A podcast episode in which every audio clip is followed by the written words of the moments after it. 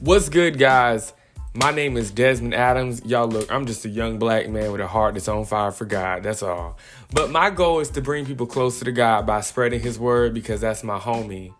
As well as share life and biblical examples, also help others be the best that they can be, the best that we can be, while remaining and or being introduced to the will of God. As a Christian who has been on both sides, high and cold, because nobody is perfect, I know what it's like to struggle, and I want to use this platform because I believe that God can use me as a vessel to be a blessing in others' lives. I'm truly excited to share this podcast and to really just bring it out to the world. It's been a long time coming, and God saw fit that now was the time, and I'm beyond thankful.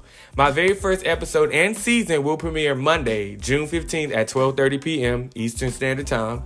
The name of this season is titled Seasons, and the name of the episode will be called Understanding Seasons. So, guys, stay tuned. Make sure you share and follow me on Instagram at TalksWDez, and we'll go from there. All right, I'm out.